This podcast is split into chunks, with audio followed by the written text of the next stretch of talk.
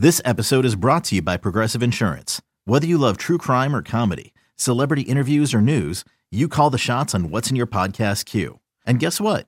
Now you can call them on your auto insurance too with the Name Your Price tool from Progressive. It works just the way it sounds.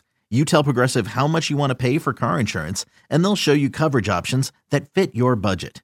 Get your quote today at Progressive dot com to join the over twenty-eight million drivers who trust Progressive. Progressive Casualty Insurance Company and Affiliates. Price and coverage match limited by state law.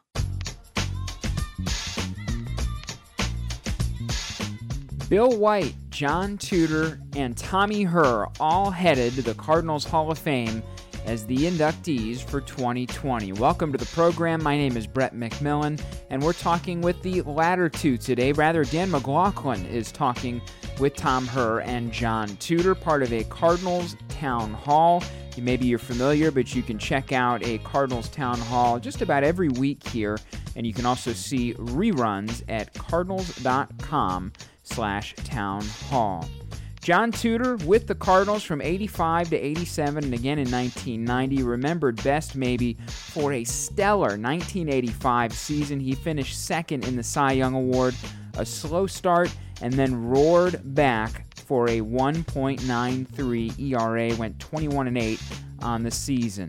Tom Herr, meanwhile, was with the club from seventy-nine to eighty-eight, a two seventy-four career hitter with the Cardinals, thirty-one triples and four hundred ninety-eight runs scored, a consistent figure at second base here in Saint Louis for so many years in the nineteen eighties. Tudor and Herr joining Danny Mac. Here it is right now on the Cardinals Insider Podcast. We welcome everybody that's uh, decided to come into our town hall and have a chance to visit and hear from the newest members of the Edward Jones Saint Louis Cardinals Hall of Fame. It's John Tudor and Tom Herr. I'm Dan McLaughlin, Cardinals broadcaster. And again, we want to thank Edward Jones for putting this on. And if you have any questions, uh, you can go to your chat device and uh, the chat icon and ask questions as we go along Uh, for the next few minutes, and hopefully uh, make this an entertaining night for you. But uh, John Tudor, Tom Herr, congratulations. And John, I'll, I'll start with you um, as we go back on a Zoom meeting, try not to talk over each other. So I'll start with you. Uh, what's it mean to go into the Cardinals Hall of Fame? And congratulations to you. It's very well deserved. Well, thanks, Dan. I appreciate it. No, I mean, it's a great honor, obviously. And, uh, you know, to be voted in by the fans is just makes it even more special to, uh, I've said a number of times, just to be, you know, linked with uh, some of the names on that list, It's uh, or all the names on that list for that matter, is uh, is a great honor. What was it like, the phone call that you got from Mister DeWitt? Take us through that phone call and, and finding out about it and your emotions of, of realizing that uh, you're headed to the Cardinals Hall of Fame. Yeah, I mean, I almost didn't even answer it. It was because it came from a number I didn't recognize, from a city I didn't recognize, and uh, and and I, and I think you know, and uh, Tommy knows from probably reading stuff, that I'd had a little incident with my hand that day, and I thought maybe it was a doctor calling me, so I had um, I answered it, and uh, and to, to my surprise, it was uh, Mister DeWitt, which uh, a pleasant surprise, obviously, but uh, yeah, it was it was a, a special moment. Tommy, uh, congratulations to you. I see you smiling as you watch your former teammate John Tudor answer these questions. I'm sure you guys will be smiling back and forth, but uh, congratulations to you. What does the Cardinals Hall of Fame mean to you? Well, you know, it's it's really hard to put it into words. I mean, I, I was, to be quite truthful, I was just ecstatic to be on the ballot, you know, and uh, I know uh, Whitey has been uh, vouching for me with the the Red Ribbon Committee for a few years and, and making a case for me. And uh, he was so excited he got me on the ballot. You know, he called me uh, a couple months ago and said, "You're on the ballot." So that that in itself was, uh, for me, was really exciting. And, uh, you know, my story with uh, getting the call from Mister DeWitt is, you know, I, I actually... I refused to answer it because I didn't recognize the uh, the number, and I deleted deleted it off my call list and everything. Finally, Larry State texted me and said, "Hey, this is one you want to take," you know. So we finally hooked up, and uh, and I heard the good news, and uh, I apologized to him, said, I'm sorry I didn't take your call before, but, uh, you know, I felt pretty stupid about that. What does it mean to you? What what were your emotions going into the Cardinals Hall of Fame? And with that, uh, what were the memories that maybe started flooding back for you as you realized that, uh, you know, this is a great culmination of a wonderful career that you had in Saint Louis? Yeah, well, um, you know, what it means to me is, you know, obviously uh, it, it's such an honor, you know, to be uh, to be recognized along with, uh, you know, the greats of of one of the greatest organizations in baseball. And, you know, I did an interview the other day, and, and the guy said, you know, what's it going to feel like standing there with uh, Bob Gibson and Lou Brock and and some of the other Cardinal greats. And I said, I, I'm going to make sure I stand behind those guys, you know, because, you know, that's, uh, it, it's kind of boggles your mind to, to um, even ponder that. We were talking the other day, Tom, that you grew up a Cardinals fan. So this has really kind of come full circle for you, hasn't it? From a little boy to now going into the Cardinals Hall of Fame.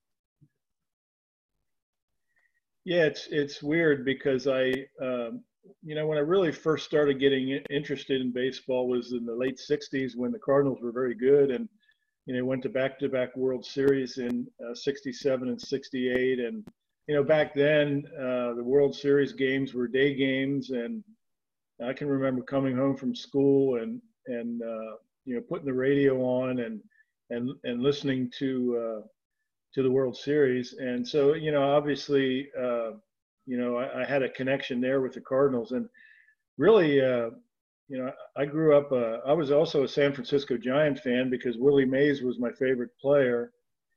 And so I always followed the Giants and those great teams that they had with Mays and McCovey and, uh, you know, Tito Fuentes and Jim Rayhart and Dick Dietz and uh, Bobby Bonds. You know, I, I was a, probably more of a, a Giant fan than anything, but uh, the Cardinals were, were right up there with the Giants.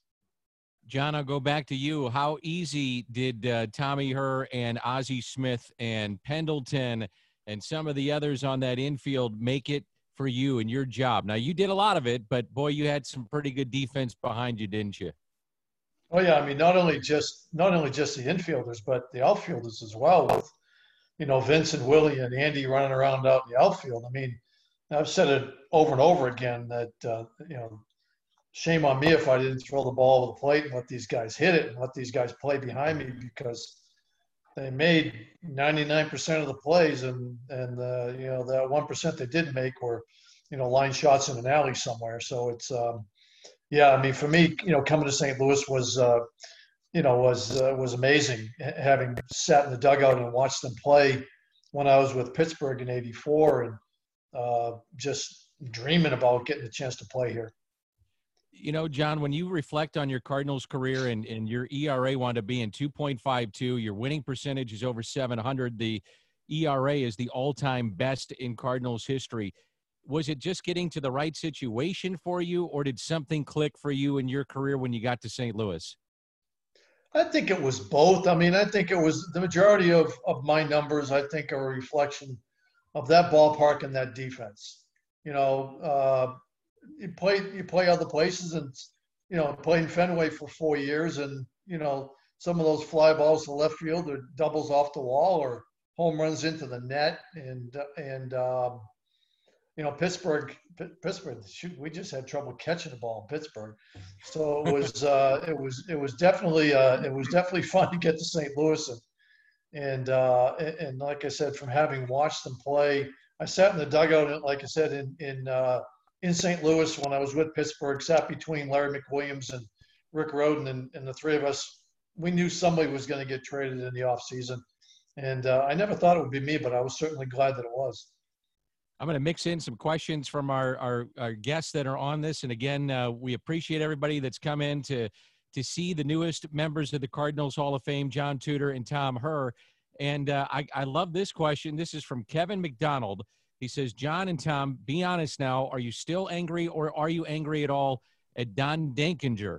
So, Tommy, I'll start with you. Are you are you over what happened in eighty-five, or or how do you how do you view that situation? Well, you know, that's a that's a, a play that, you know, really uh, obviously was pivotal in that series. And, you know, I, I know I was very angry at the moment. You know, I, I had probably the best view of that play than anybody had, because, you know, I was kind of migrating over from second base. You know, it was a, uh, you know, a little topped ground ball between first and second. And, you know, one thing I always say is I, I just wish Jack would have run to first base and let me have it. And it would have been a routine, you know, a, a routine catch and toss, and nothing out, out of the ordinary about the play if it happened that way. And, Uh, but Jack, he, you know, he came, uh, he came off and made a good play, and uh, Todd was covering. Uh, from my vantage point, I could see that obviously the guy was out,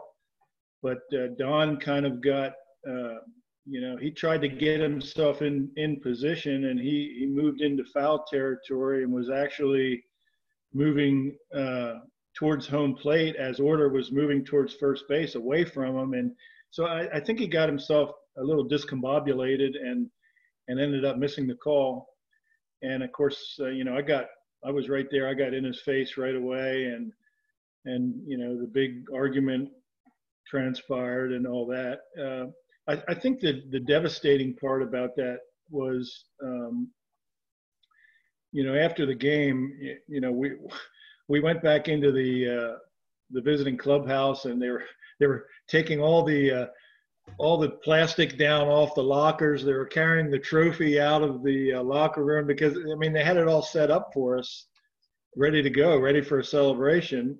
And, uh, you know, when we saw that, it, it, it just kind of, I don't know, it, it created an atmosphere that we were just not able to rebound from. You know, we, I remember getting on the bus the next day, and it was quiet, and, and uh, we, we just didn't have a good feeling about things. And, Um, you, you know, it's, it's a it's a game that uh, you always feel like when you have a chance to go for the throat, you know, you get it done and get it over with. And when you give a chance, another chance to a team, oftentimes they take advantage of it. And Kansas City certainly did that in Game Seven. I mean, they came out and uh, and just smoked us, and it was over early.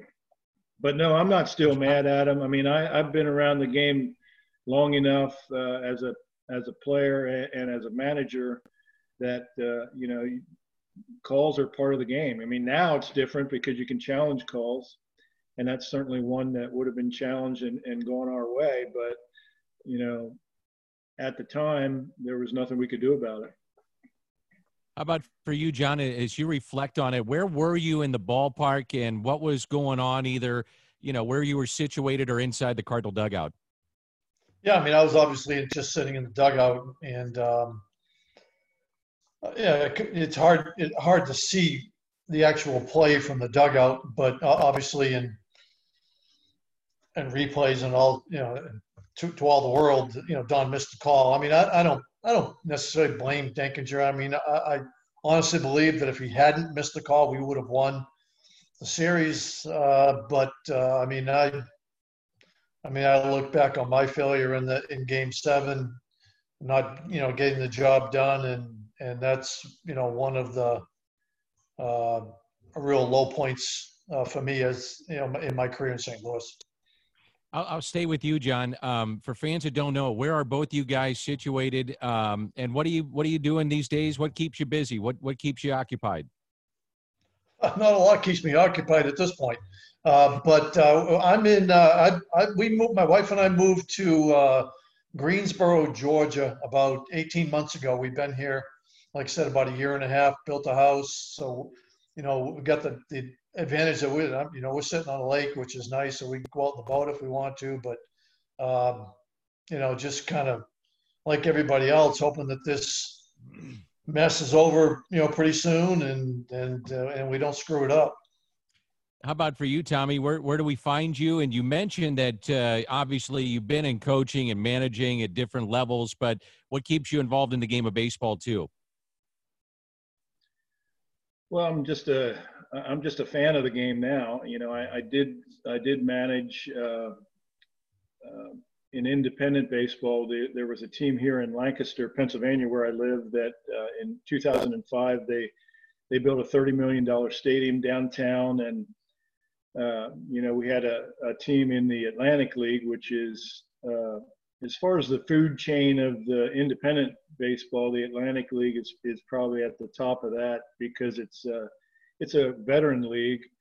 Uh, A third to a half of my roster had big league experience, and a lot of a lot of double A and triple A guys that had, uh, you know, washed out, been released, or you know, were trying to rehab an injury. You know, that's a good league for them to to try to make it back into affiliated baseball.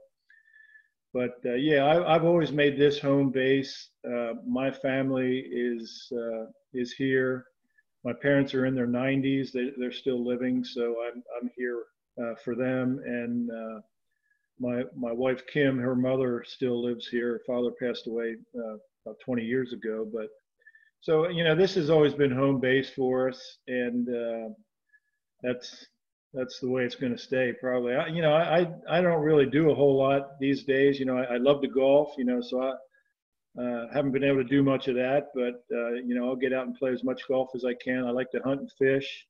I have a uh, I have a, a little hunting camp up in uh, northern Pennsylvania, up above Williamsport, that, that uh, my boys and I go to quite a bit. So, uh, you know, we're up there a lot, and uh, just just trying to kick back. You know, I, I, I'd love to be back in the game. You know, I, I send out emails every uh, every off season trying to get a job, but it's a tough, you know, it's a tough nut to crack unless you have unless you know somebody or have a buddy that's in a hiring position. Uh, it, it's tough to get your foot back in the game. Take me back to seat cushion night for Tom Herr. And how many people say that, oh, I was there at that game? About a million people say that. So what comes to mind when you think of yeah. seat cushion night? Well, the one thing, I can't believe how many seat cushions I've signed over the years. I mean, it's unbelievable. Every time I go out there for an autograph session, you know, there's people that have seat cushions. I, you know, I kind of thought they all threw them on the field, but, uh, you know, apparently uh, a lot of them kept them. But, uh, yeah, that was, uh, you know, the what stands out to me about that game was that it was just – it was an early, uh, you know, an, uh, I guess mid-April game against the Mets, who were at that time were, you know, coming off a, a world championship, and uh, we knew they were the team we had to beat if we were going to go anywhere in eighty-seven. And uh, so it was a big game, and it was a big win for us early in the season, which, you know, every game we played against them was crucial. So uh, that, you know, that was the highlight of the night for me, that just that we had won the game. John, I'll go back to you. nineteen eighty-five was just an incredible year for you, but yet you started out one and seven. Uh, tell us the story of, of how things turned around for you, and who kind of caught a little bit of a mechanical flaw in what you were doing?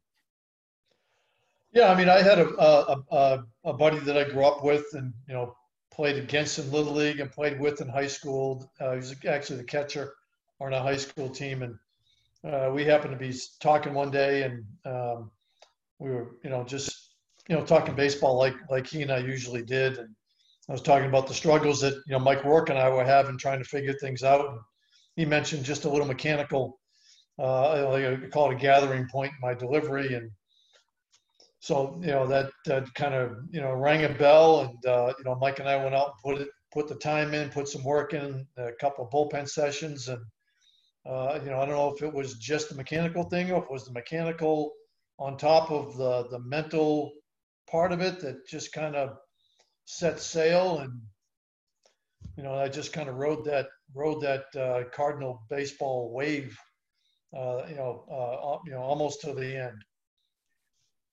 I'll, I'll stay with you, John. And Tommy mentioned the the seat cushion night against the Mets, and it's it's one of the great rivalries that we've had in in recent memory and and Cardinal history, really ever. What was it from your perspective? Because the fans loved it, but for you guys, in the thick of it, I'll start with you, John. What was it like, the Cardinal-Met rivalry in the mid-eighties? It was a good rivalry. I mean, they were both we, – we, we were two pretty good teams, uh, and, and they were um, they were the mouthier of the two teams. You know, there are, they had a lot of guys that like to talk, like to pop off, and uh, so it made a, it made it it made it fun to beat them. Uh, and and you know, we took our turns with each other, without a doubt, going back and forth. I mean, we won in eighty-five, they won in eighty-six, we won in eighty-seven, and then I was with the Dodgers in eighty-eight, and we beat them in eighty-eight. So it was, it was, uh, it, it was, it was an interesting rivalry. Like I said, they had, they had, you know, a couple of guys that, you know, liked the media, you know, and then and New York was certainly the place for that. So, um, so it, it was, it was interesting. It was fun. Good teams. So John, you would have been perfect in New York, because I know you love the media. So you would have been perfect. Yeah, on that team. Exactly. Absolutely. Yeah. I tried to get traded there a few times. I actually was drafted by the Mets. So it's, uh, I, I could have been one, I guess. How about from your perspective, Tom, when you look back at the, the Mets Cardinals rivalry, what, what, what made it special from your perspective, those two great teams? Well, um, you know, John kind of hit on it. We, uh, I think in a way we, we felt a little bit uh, maybe disrespected by the Mets, or at least by the uh, New York media. They just couldn't believe that we could compete with them. And, uh, you know, every year they, they were the team that was picked to win. And, um, you know, we, we felt like we were pretty good too. And we, we knew that, uh, we knew that we matched up well against them. I mean, for a few of those years, Uh, we matched up good against everybody. You know, nobody really wanted to, to play us because of the way we played. And, uh, you know, we would, uh, we, we had a way of disrupting uh, the opponent, especially uh, pitching staffs, because uh, they were so worried about uh, the stolen bases. And, uh, you know, you would see teams pitch out more, or you know, pitchers trying to slide step, and, and we just kind of got them out of their rhythm. And uh, you know, with the Mets, uh, they they had such an overpowering pitching staff. You know, there there were there were series that you'd go into New York, and you know, you'd you'd have Gooden and Darling and and uh, Ojeda or Frank Viola or Sid Fernandez sitting back to back, and you know, as a hitter, you're thinking, man, you know, I could get an oh for twelve hung on me this weekend pretty easy, you know. So, you know, they weren't, it wasn't a scenario that you really look forward to, but, uh, you know, we, uh, we, we always seemed to rise to the occasion when we played them. And uh, we, you know, we had their number, I think. Uh, you know, really all we, our goal every year was to just try to play the Mets even. You know, I think we played them eighteen times, and we figured, you know, if we could, if we could play them even, you know, we were going to beat the other teams. You know, that, that was the thing that we really did better than they did. You know, we, we beat the teams that we were supposed to beat. And, uh, and a lot of times, you know, they, they would get up to play us, but, you know, they were kind of a free spirited group. And, and sometimes I, I think they, uh, they took other teams for granted, and, you know, they'd get knocked off by the Pirates or, or some of the lesser teams. And, uh, you know, that's, That, that was what really separated us in, in those years that we won. Uh, I'll stay with you, Tommy. Um, Whitey had such a profound impact on baseball in our community, and, and for over a decade, and winning, great players. What, what does Whitey mean to both of you? And I'll start with you, Tommy. How about Whitey Herzog? When he, when you hear that name, what, what, what does he mean to Tom Herr? Well, I, I owe, you know, probably this, uh, you know, this honor that, you know, I owe it, you know, first of all to Whitey. I mean, I, I had a lot of great, uh, a lot of great instruction in the minor leagues with the Cardinal organization, but Whitey, uh, you know, he's the guy that gave me a chance to play at the big league level. You know, he, he, uh, he, he liked the qualities that I had, and, uh, you know, I, I had put some really good years together in the minor leagues, and, and uh, had good stolen base numbers, and I was a switch hitter that, you know, could run, obviously. And, and uh, you know, I was the kind of player that, that he was looking for. And, uh, but you always run the risk with a young player, you know, are they going to be able to do it at the big league level? And, and Whitey uh, gave me the opportunity to play, and, uh, and showed confidence in me. And, and that's what I needed as a young player. You know, I felt like uh, I didn't want to let them down. And, uh, you know, my first couple years as I was getting my, my feet wet, you know, in, in the big leagues, uh, you know, it all came together pretty quickly uh, in my career when we went to the World Series in eighty-two. And, you know, I, I wasn't, you know, I was kind of overwhelmed by that at that point in my career. Uh, I got much better, you know, through the, uh, you know, the middle eighties and, and, and late eighties. But, uh, you know, I, I owe, I owe tre- tremendous amount to Whitey. And I learned a lot from him, too. You know, I learned, uh, you know, I don't think there was a better tactical manager in our era anyway, you know. And uh, he, he always seemed to have guys uh, in the right spot at the right time. You know, he, he would, you know, he would give guys opportunities to succeed, and, and uh, he was very good with handling his pitching staff. And um, so it was fun. It was fun to be a player. We had a lot of confidence in Whitey. We knew he wasn't going to screw the game up late in the game by making some kind of a bonehead move. And, uh, you know, that kind of freed us up just to play and, and leave, the, you know, leave the thinking part of it to him. How about for you, John, uh, Whitey Herzog and his profound impact on your career personally? Well, just bringing me to Saint Louis, I think was, uh, you know, was a, a big, a big uh, impact on my, on my career. Getting a chance to play in Saint Louis again with that defense and that ballpark. But, you know, just to touch on what Tommy said, you know, Whitey just never seemed to be, he never seemed to be overmatched or overwhelmed in a game.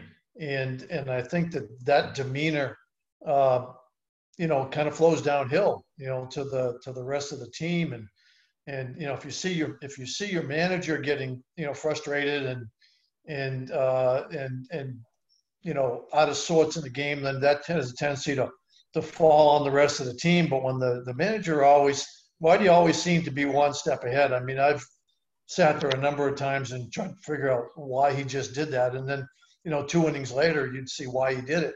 And uh, you know, Tommy said he handled the pit. He handled the bullpen exceptionally well. You know, all of our bullpen guys, they knew what their role was.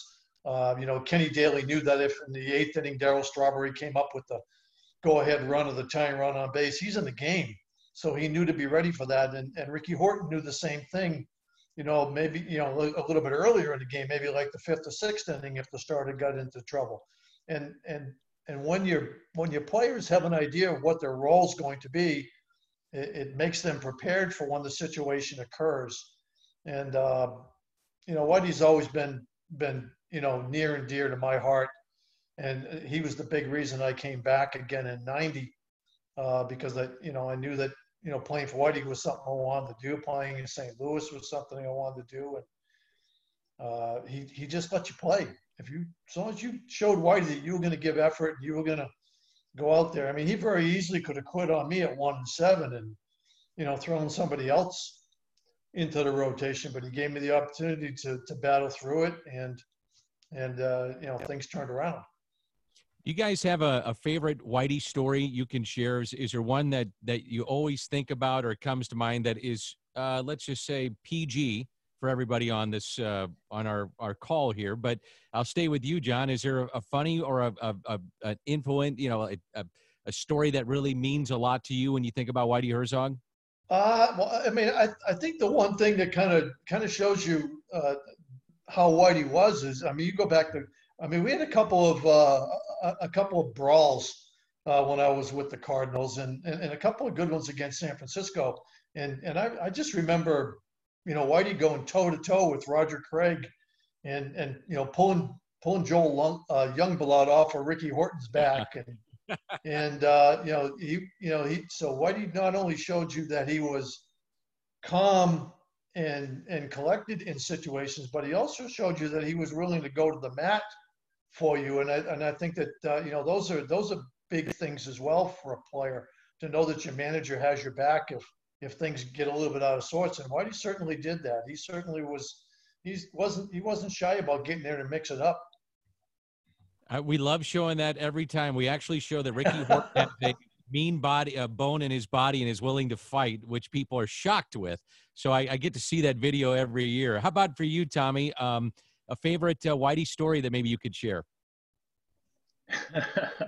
There's there's a lot of them, but I think uh, we, we had uh, we were at the airport. I'm not sure what airport it was, but um, and, and uh, I guess Whitey he might have had he might have imbibed in a few beverages on the flight. So as we're uh, as we're walking through the airport, we had this very long flight of stairs to go down, and uh, something happened, but the rat fell down those stairs, and uh, he, you know, I think he hit every stair on the way down, and he got to the bottom, you know, in the bottom level of the concourse, and he gets up and he, you know, he makes the safe sign like he's an umpire, and picked up his bag and just kept on walking. You know, it was hilarious because, you know, we weren't sure he was going to be okay, but he hopped up there and uh, and said safe, and you know, just kept on trucking. So that, that was uh, that was probably the funniest thing I ever saw the rat do. But uh, you know, he he did uh,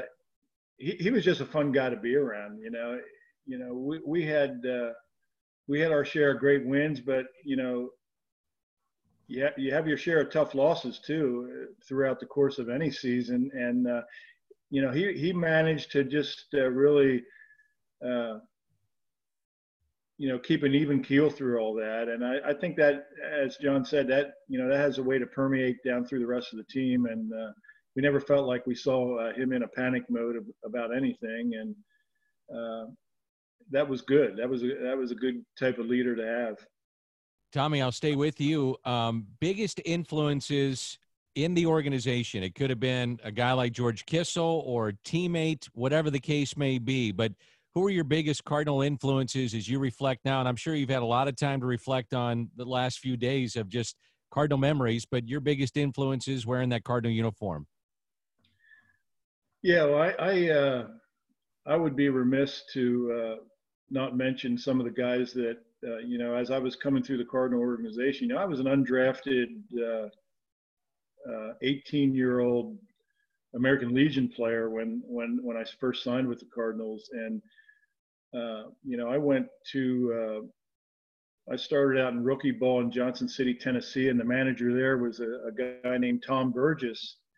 And, uh, you know, he would, uh, you know, he would sit the team down after games and, um, you know, we would talk through the game and, and, you know, he would, you know, say things that w- were done right during the game and things that were done wrong. And, you know, that was the first time in my career that I really was forced to sit down and think about how to play the game.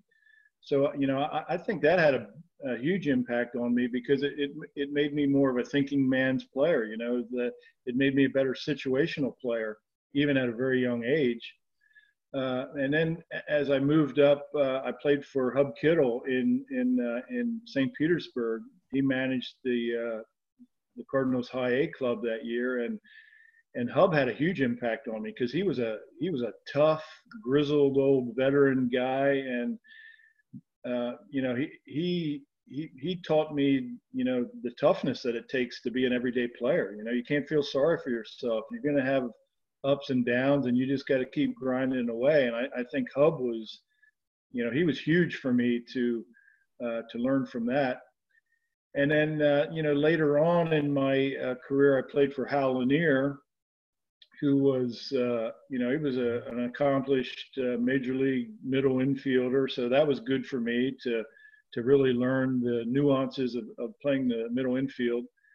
And, uh, you know, Hal was a good strategical uh, guy too. And uh, very, uh, you know, he was he was intense. He was fiery. And, uh, you know, so I, I think he had a very big impact on me. And, and then, of course, George Kissel was, you know, he was the minor league field coordinator through my uh, my minor league years, and you know, George was just a, a you know a treasure trove of knowledge. You know, he would he would talk about you know certain uh, situations that may come up in a game, and you know where you where you should be, and uh, you know, it was uh, there was I was just like a, you know, a, a dry sponge soaking it all up from George. And, and uh, so he, he had a huge impact as well.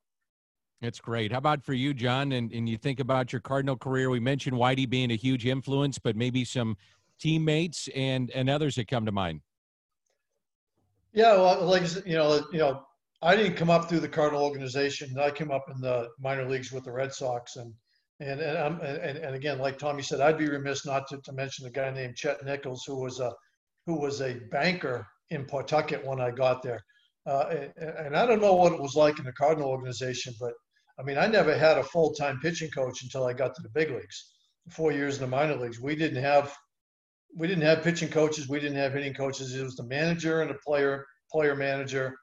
And uh, and Chet Nichols was a was a, a, a former Boston Brave pitcher, left-handed, and he's really the first guy that sat me down and and after a game and said, "Hey, why'd you do that? Why didn't you do this? Why? What were you thinking when you did that?" And I mean, I'm all the way in triple A at this point, and be, before anybody's even really set, because I, you know, I came up as a power pitcher, so for me it was, you know, here, rear back and and and let it fly and see what happens. And Uh, but I get to Saint Louis, and I, you get a, a pitching coach, Mike Roarke, who, who you know spent, like I said, spent a lot of time with me, uh, trying to trying to get me on track that first year. So I've got a lot of respect for Mike and and uh, and, and Whitey, and uh, you know, player wise, you know, Danny Cox and I seemed to hit it off as soon as I got to Saint Louis, and. Uh, Whether that's a good thing or not, I'm not really sure. But uh, but uh, but but you know, Danny brought that brought that intensity to the game that was infectious as well. And uh, you know, he was all business on the mound. And and and the other guy that was that way was Bobby Forsch. And and Forschy was a was a great example for young pitchers. Uh, Forschy's one of those guys you didn't talk to the day he was pitching. He just, he was focused and, you know, throwing up in the locker room before the game. And, and, uh, and, and so you, you, you pick up little things from different guys. And, and, you know, Danny and, and, uh, and Forsey were, were, were two guys that, that I kind of, you know, kind of latched onto uh, in Saint Louis and, um, and, uh, you know, learned from, you know, cause I was, I mean, I wasn't a young player. I mean, I was thirty years old, I think, when I came over to Saint Louis, but I was only really in my fourth year. I was in my fourth year in the big leagues, fourth or fifth year in the big leagues. And um, so it, we, we were still learning. I was still, you know, I'm still trying to learn today. You said Bob Forsch, and of course he's in the Cardinals Hall of Fame. And then you mentioned Roger Craig and Whitey Herzog. So now you're making me think, John, about one flat yeah. down and Jeffrey yeah. Leonard. Tell me what yeah. you and the pitching staff and, and Bob Forsch obviously was right in the middle of that and put one where it needed to go in that series. But what were you guys thinking when you were watching that? And then how are you going to handle that as a pitching staff? Yeah, I mean, Forsch was the perfect guy for that because he didn't care. You know, he just um, he, he you know got tired of seeing Leonard do that, and um, and uh, out in San Francisco, I think, right? And yep. Uh, yep. and um, you know, just drilled him and, and, you know, turned, turned the tone of the, of the series. We, you know, we won that. That was a huge game. That was a huge win for us. If we lose that game, I don't know if that's game four or, game, or, or I think that would have been their third win. I, I don't remember because I know they spanked me in Saint Louis. And, uh, you know, at that point, I, I remember turning to, I think it was Lee Thomas and saying, oh, that's, you know, th- this is good because now I get another shot at them. And, uh, and, uh, and we were able to turn that series around and get to the World Series, which which you know didn't end the way we want to end either, but uh, but yeah, Forschy was Forschy was definitely the leader of that pitching staff during those years. Tommy, I'll go back to you. In nineteen eighty-two, you think about the infield that's there: Oberkfell, Ozzie Smith, yourself, Keith Hernandez. Does that infield not get enough credit for maybe being one of the best, if not the best, defensive infields ever in baseball? You guys were that good. Yeah, well. Yeah.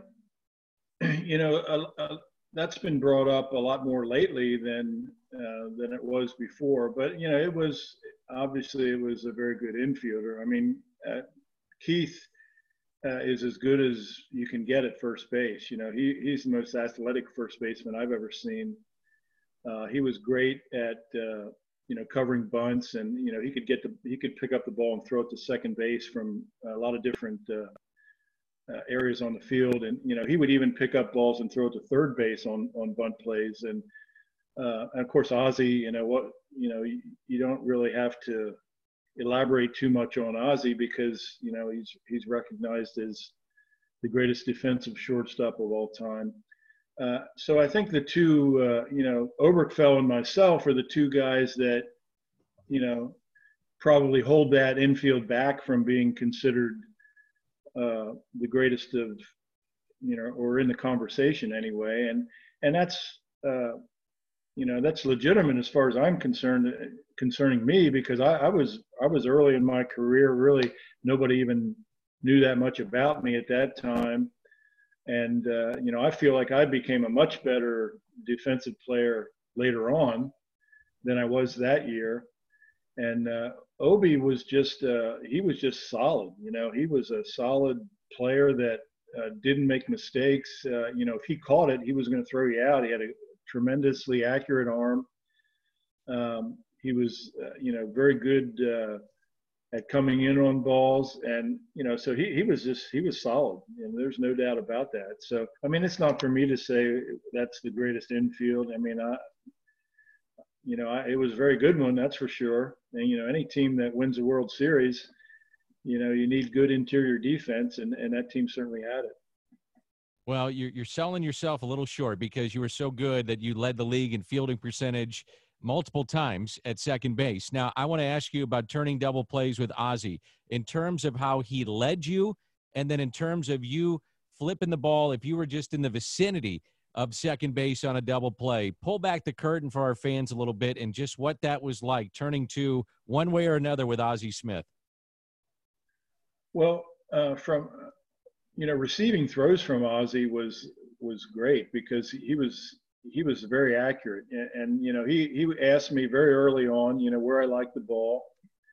And, uh, and that's, that's where I would get it, you know, most of the time. So, uh, you know, I was a guy that liked, uh, you know, I liked to come across uh, second base when I turned the double play. I, I don't, I didn't like to stand on the bag and catch it and turn it from the bag. I would always try to get to the bag early and, and step to the throw wherever it was coming from. And, And then, uh, you know, I was typically, when I would catch the ball, I was about three feet, uh, you know, inside the baseline, and I'd, I'd make my pivot and throw. And uh, so, you know, Ozzie was very uh, conscientious about that. He he he gave me, uh, you know, and we, we worked a lot together. You know, we we would take ground a lot of ground balls before the games and feed each other.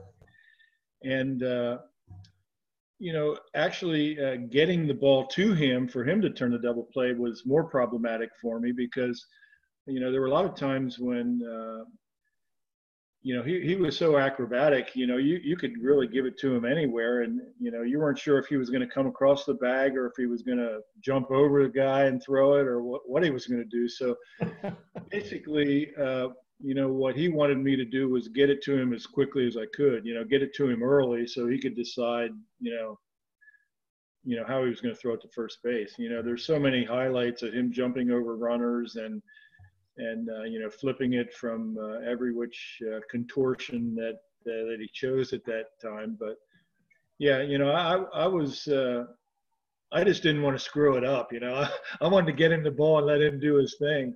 So, uh, you know, that, that was, uh, you know, certainly uh, it, it was awesome to play with him. You know, I, I became a spectator a lot of times just watching the great plays that he made. But a lot of work went into it. A lot of time was spent before the games uh, getting acclimated to one another. And, and like I said, I, I think uh, as we, the more we played with each other, the more comfortable we got. And, uh, you know, I, I really feel like the, probably the eighty-four, eighty-five, you know, in that range is when, when we were, the two of us were at our best. John, did, did you ever have a play that was made behind you by Ozzie that you were just sitting there saying, holy smokes, I can't believe that he just did what he did? Is there one that stands out for you? I mean, I've seen him make dozens of them. Uh, you know, for me personally, uh, I, I don't, I don't have one come specifically to mind. But, uh, you know, the, the play I love to watch on replay is is that one with, uh, I think it's he and Vince coming in. It, it, Ozzie going out, Vince coming in, and Ozzie diving for the ball and Vince basically going over the top of him on a fly ball. And, you know, that's that's an amazing play for me. But uh, but just going back to, you know, uh, there's more than more than uh, more than one or five occasions I've had a ground ball back up the middle to me that I possibly could have made a play on, and I just would take myself out of the mix and and let just let it go through, knowing that either Ozzie or Tommy, whichever the side of the bag it was, was going to be there. And if you know you take me out of the mix, it's a much much we, it takes fifty percent of the chance of error out of it. And and uh, I've, I've done that a number of occasions. Started to reach for a ball and said, oh, no, you know, Ozzie's got it or Tommy's got it, and you know, let's just let let him play. And um, just going back to what Tommy was talking about with Keith, I never got a chance to play with Keith or Obi. T P was as good as it gets at third base as well. Terry Pendleton, he was as athletic uh, a third baseman, and I think that he and Ozzie worked a lot together. And and talking, Tommy was talking about Keith making plays on bunts. I, I laid down a perfect bunt with a guy on second base down the third baseline, only to have Keith Hernandez in Shea Stadium come running across and pick the ball up and throw the guy out at third base. And like, God, I mean, what do you have to do, you know, with, with the guy? And um, Ozzie was definitely amazing. And, you know, those were, th- those were good times. John, did, did the players get a kick out of Willie as much as the fan base? I mean, wh- we've been at Whitey's golf tournament. He said he believes that, that uh, Willie is the most popular player in the history of the Cardinals ever. He said he's the most popular ever. So we know as fans, we, we get a kick out of him. And I, I get to see him every day as a coach now, and it's fun even then. And I got to cover him as a player and see him come back to Saint Louis. So from your perspective, being a teammate, did you guys get a kick out of watching him? Yeah, I mean, Willie was Willie's fun just to walk around. I mean, you know, he was, uh, you know, he, you you wouldn't know by watching him walk how fast he was, or or he he always uh, very modest, very, you know, uh, uh, soft-spoken. Uh, you know, it really, it, he always kind of gave you the impression that that he'd just come from home and his dog had died, you know. But uh, he uh, he you know he was he was fun to watch. There's no doubt about that. Fun to watch run. You would get that lean going, coming around second base, and you know, as fast as Vince was from first to second, Willie was equally, if not faster, from first to third, and they, they both were just fun. They were fun to watch. Tommy, I'll go back to you with Willie. You go to the eighty-two World Series. He hits a couple of home runs, takes one away, and it's one of the great performances ever in World Series history against the Brewers. Was that kind of his coming out party at that time, or did you guys know, hey, we got a really special talent, just no one else knows it? Yeah, we we had a, you know, we had a feeling that Willie was going to be special, and and then when he when he had that tremendous game um, in Game Three of the eighty-two World Series against a real good pitcher, Pete Vukovich. Um, yeah, that was a coming out party, and uh, but Willie was uh, he he was so bashful that uh, you know, even when he became a great player, you know, he he never really acted like he was a great player. He, you know, he always acted like. Uh, He might get sent back to triple A at any day if he went oh for four or something. You know, he, he was uh, he was very quiet, uh, but he you know he's one of the he's one of my favorite teammates of all time, because you know you, you could always count on uh, on getting you know the best that he had that day. You know, he was going to give it everything he had, and and he cared. You know, that's that's the thing when you when you're a teammate of somebody and you know that they care. Uh, you know, you can. You know, you can, you know that they're going to have a bad day every now and then, but, uh, you know, the guys that act like they don't care, you know, they're, they're the ones, they don't win, you know, and, and Willie was a winner. You know, he cared about, you know, just doing what he could to help us win. And, and we all appreciated that. Tommy, I'll stay with you. You, you won in eighty-two, so close in eighty-five and eighty-seven. Out of those three teams, if you had to rank them or just look at what were the better teams of those three, which one comes to mind for you, and why? Um, well, I always I always say that eighty-five I think was our best team, but um, you know they were all good in their own way. You know, obviously, uh, you know the eighty-two team we had uh, Bruce at the end of the game, which was a huge weapon. You know, he was the elite closer in the National League that uh, during that time, and you know, that changes the whole dynamic of the game when you have somebody like that at the end of it. And, and that was back in the time when, you know, Rat might bring him in the seventh inning with two outs, and he'd, you know, he'd get a seven-out save. You know, it wasn't it wasn't just a, a three-out thing like most of the closers do today. Um, but the eighty-five team, you know, from top to bottom, uh, we, we had more guys have great years that that year together than than any of the other teams. And, uh, I, and I think our pitching was as good as as it ever was that year. You know, we had uh, two twenty-game winners and an eighteen-game winner, uh, and a very good bullpen in, uh, with Worrell and Daley down there. So, uh, and we had, you know, we had specialty uh, pitchers. You know, Ricky did a great job uh, that year. And uh, so that, to me, that's the team that really stands out. And, you know, we had to win one hundred, I don't know how many, one hundred games just to win our division to get in. Um, you know, that to me, that's the best team. Yeah, and a guy named Tom Herr drove in one hundred ten and only hit eight home runs and was moving runners up and doing everything else that needed to be done with that offense. And so I'll go back to you, John, for a second. You know, you think about that style of, you ever think we'll get back to to Whitey Ball and that great era of what you guys provided and the entertainment that you provided? It's entertainment too. We forget that sometimes. It was so exciting and fun to watch you guys. Do you see baseball getting cyclical and coming back that way at all? I don't know. Baseball doesn't generally come back to where it was. You know, it's in, in, in the history of the game, from what I've seen of it anyways. You know, we, we talk about pitchers nowadays, you know, after six innings, you know, you know, you know, you know kissing their hands, t- tapping themselves on the chest and thanking God for the fact that they were able to go five innings. Uh, it, uh, it, it, it was different. When when we played, and it was different ten years before we played. You know, with the with the you know the Gibsons and those guys. I mean, they're throwing complete games like like that was just second nature. Uh, and and and nowadays you don't see them. But I, I don't know. You see that style anymore. It's it, it, the game has become more individual. I think now it's more it's more stat oriented. There's seven hundred different stats for baseball now. It used to You used to just worry about, you know, uh, batting average and earned run average and slugging or R B Is, and that. But now there's, I don't even know all this, all the all the things there are, and or, or for that matter, what half of them mean. Um, it it would be it would be fun to see. I think I think uh, I think I saw Tommy interviewed one time, and and he was he, he would have he would have liked to have seen how that eighty-five team would would uh, would how teams would react to the eighty-five team in in in in this modern game right now. I think uh, they would have been uh, they would have been set back and shocked and not quite knowing how to do it, how to play against us.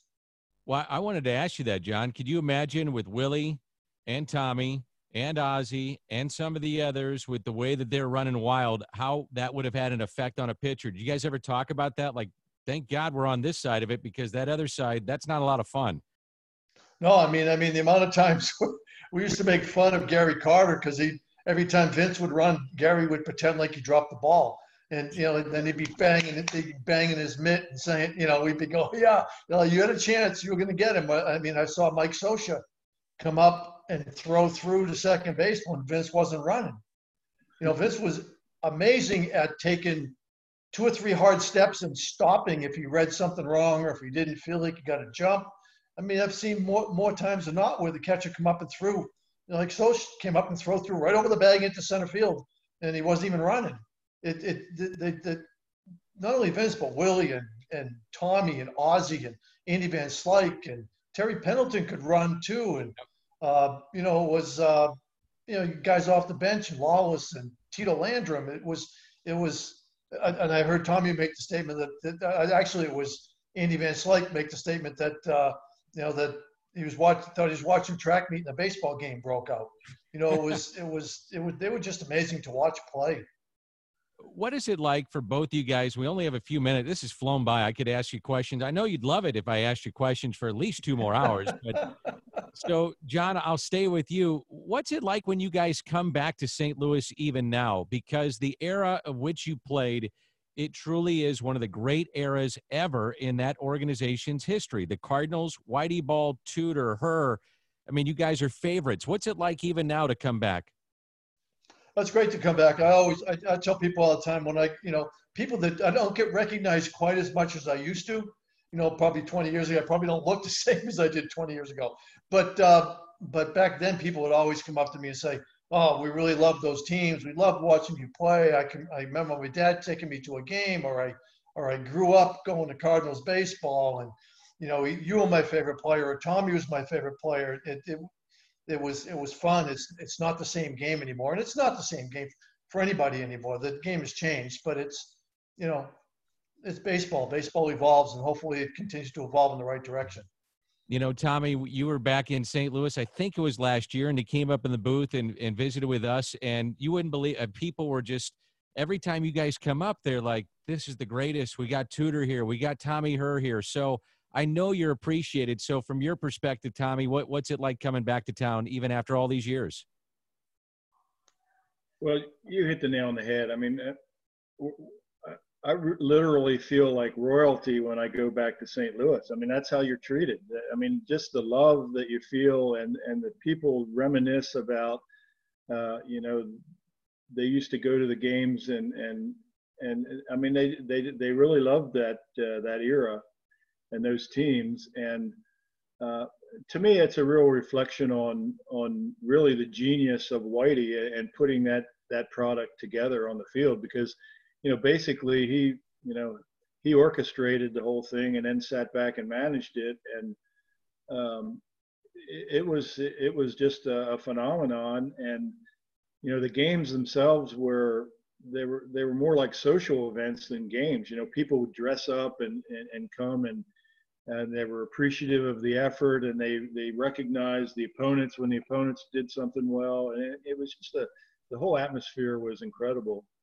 And, uh, you know, getting back to the point you you were talking about earlier about could, could uh, those teams compete today, I really feel like, uh, you know, the things that we did well, like especially the eighty-five year, I mean, that, that team, I, in my opinion, could play in any era because, uh, you know, as much as the game has changed, the last two World Series winners have been the teams that strike out the least, you know, so – that was a team that could put the ball in play. And, and once we got runners on base, we knew how to get them around. And, uh, and we had very good, you know, very good pitching. So, I mean, to me, that team could compete in any era. The reason we didn't hit a lot of home runs is because our ballpark was so big, and most of the other ballparks in the National League were big. You know, now the ballparks are smaller. So we, if we played today, we'd hit more home runs. You know, I, I you know, the year that I hit eight, you know, playing in today's parts, you know, that might turn into fifteen or sixteen instead of eight. So, you know, there, there was a lot of, uh, you know, a lot of, a lot of qualities that team had that translates to any generation, I think.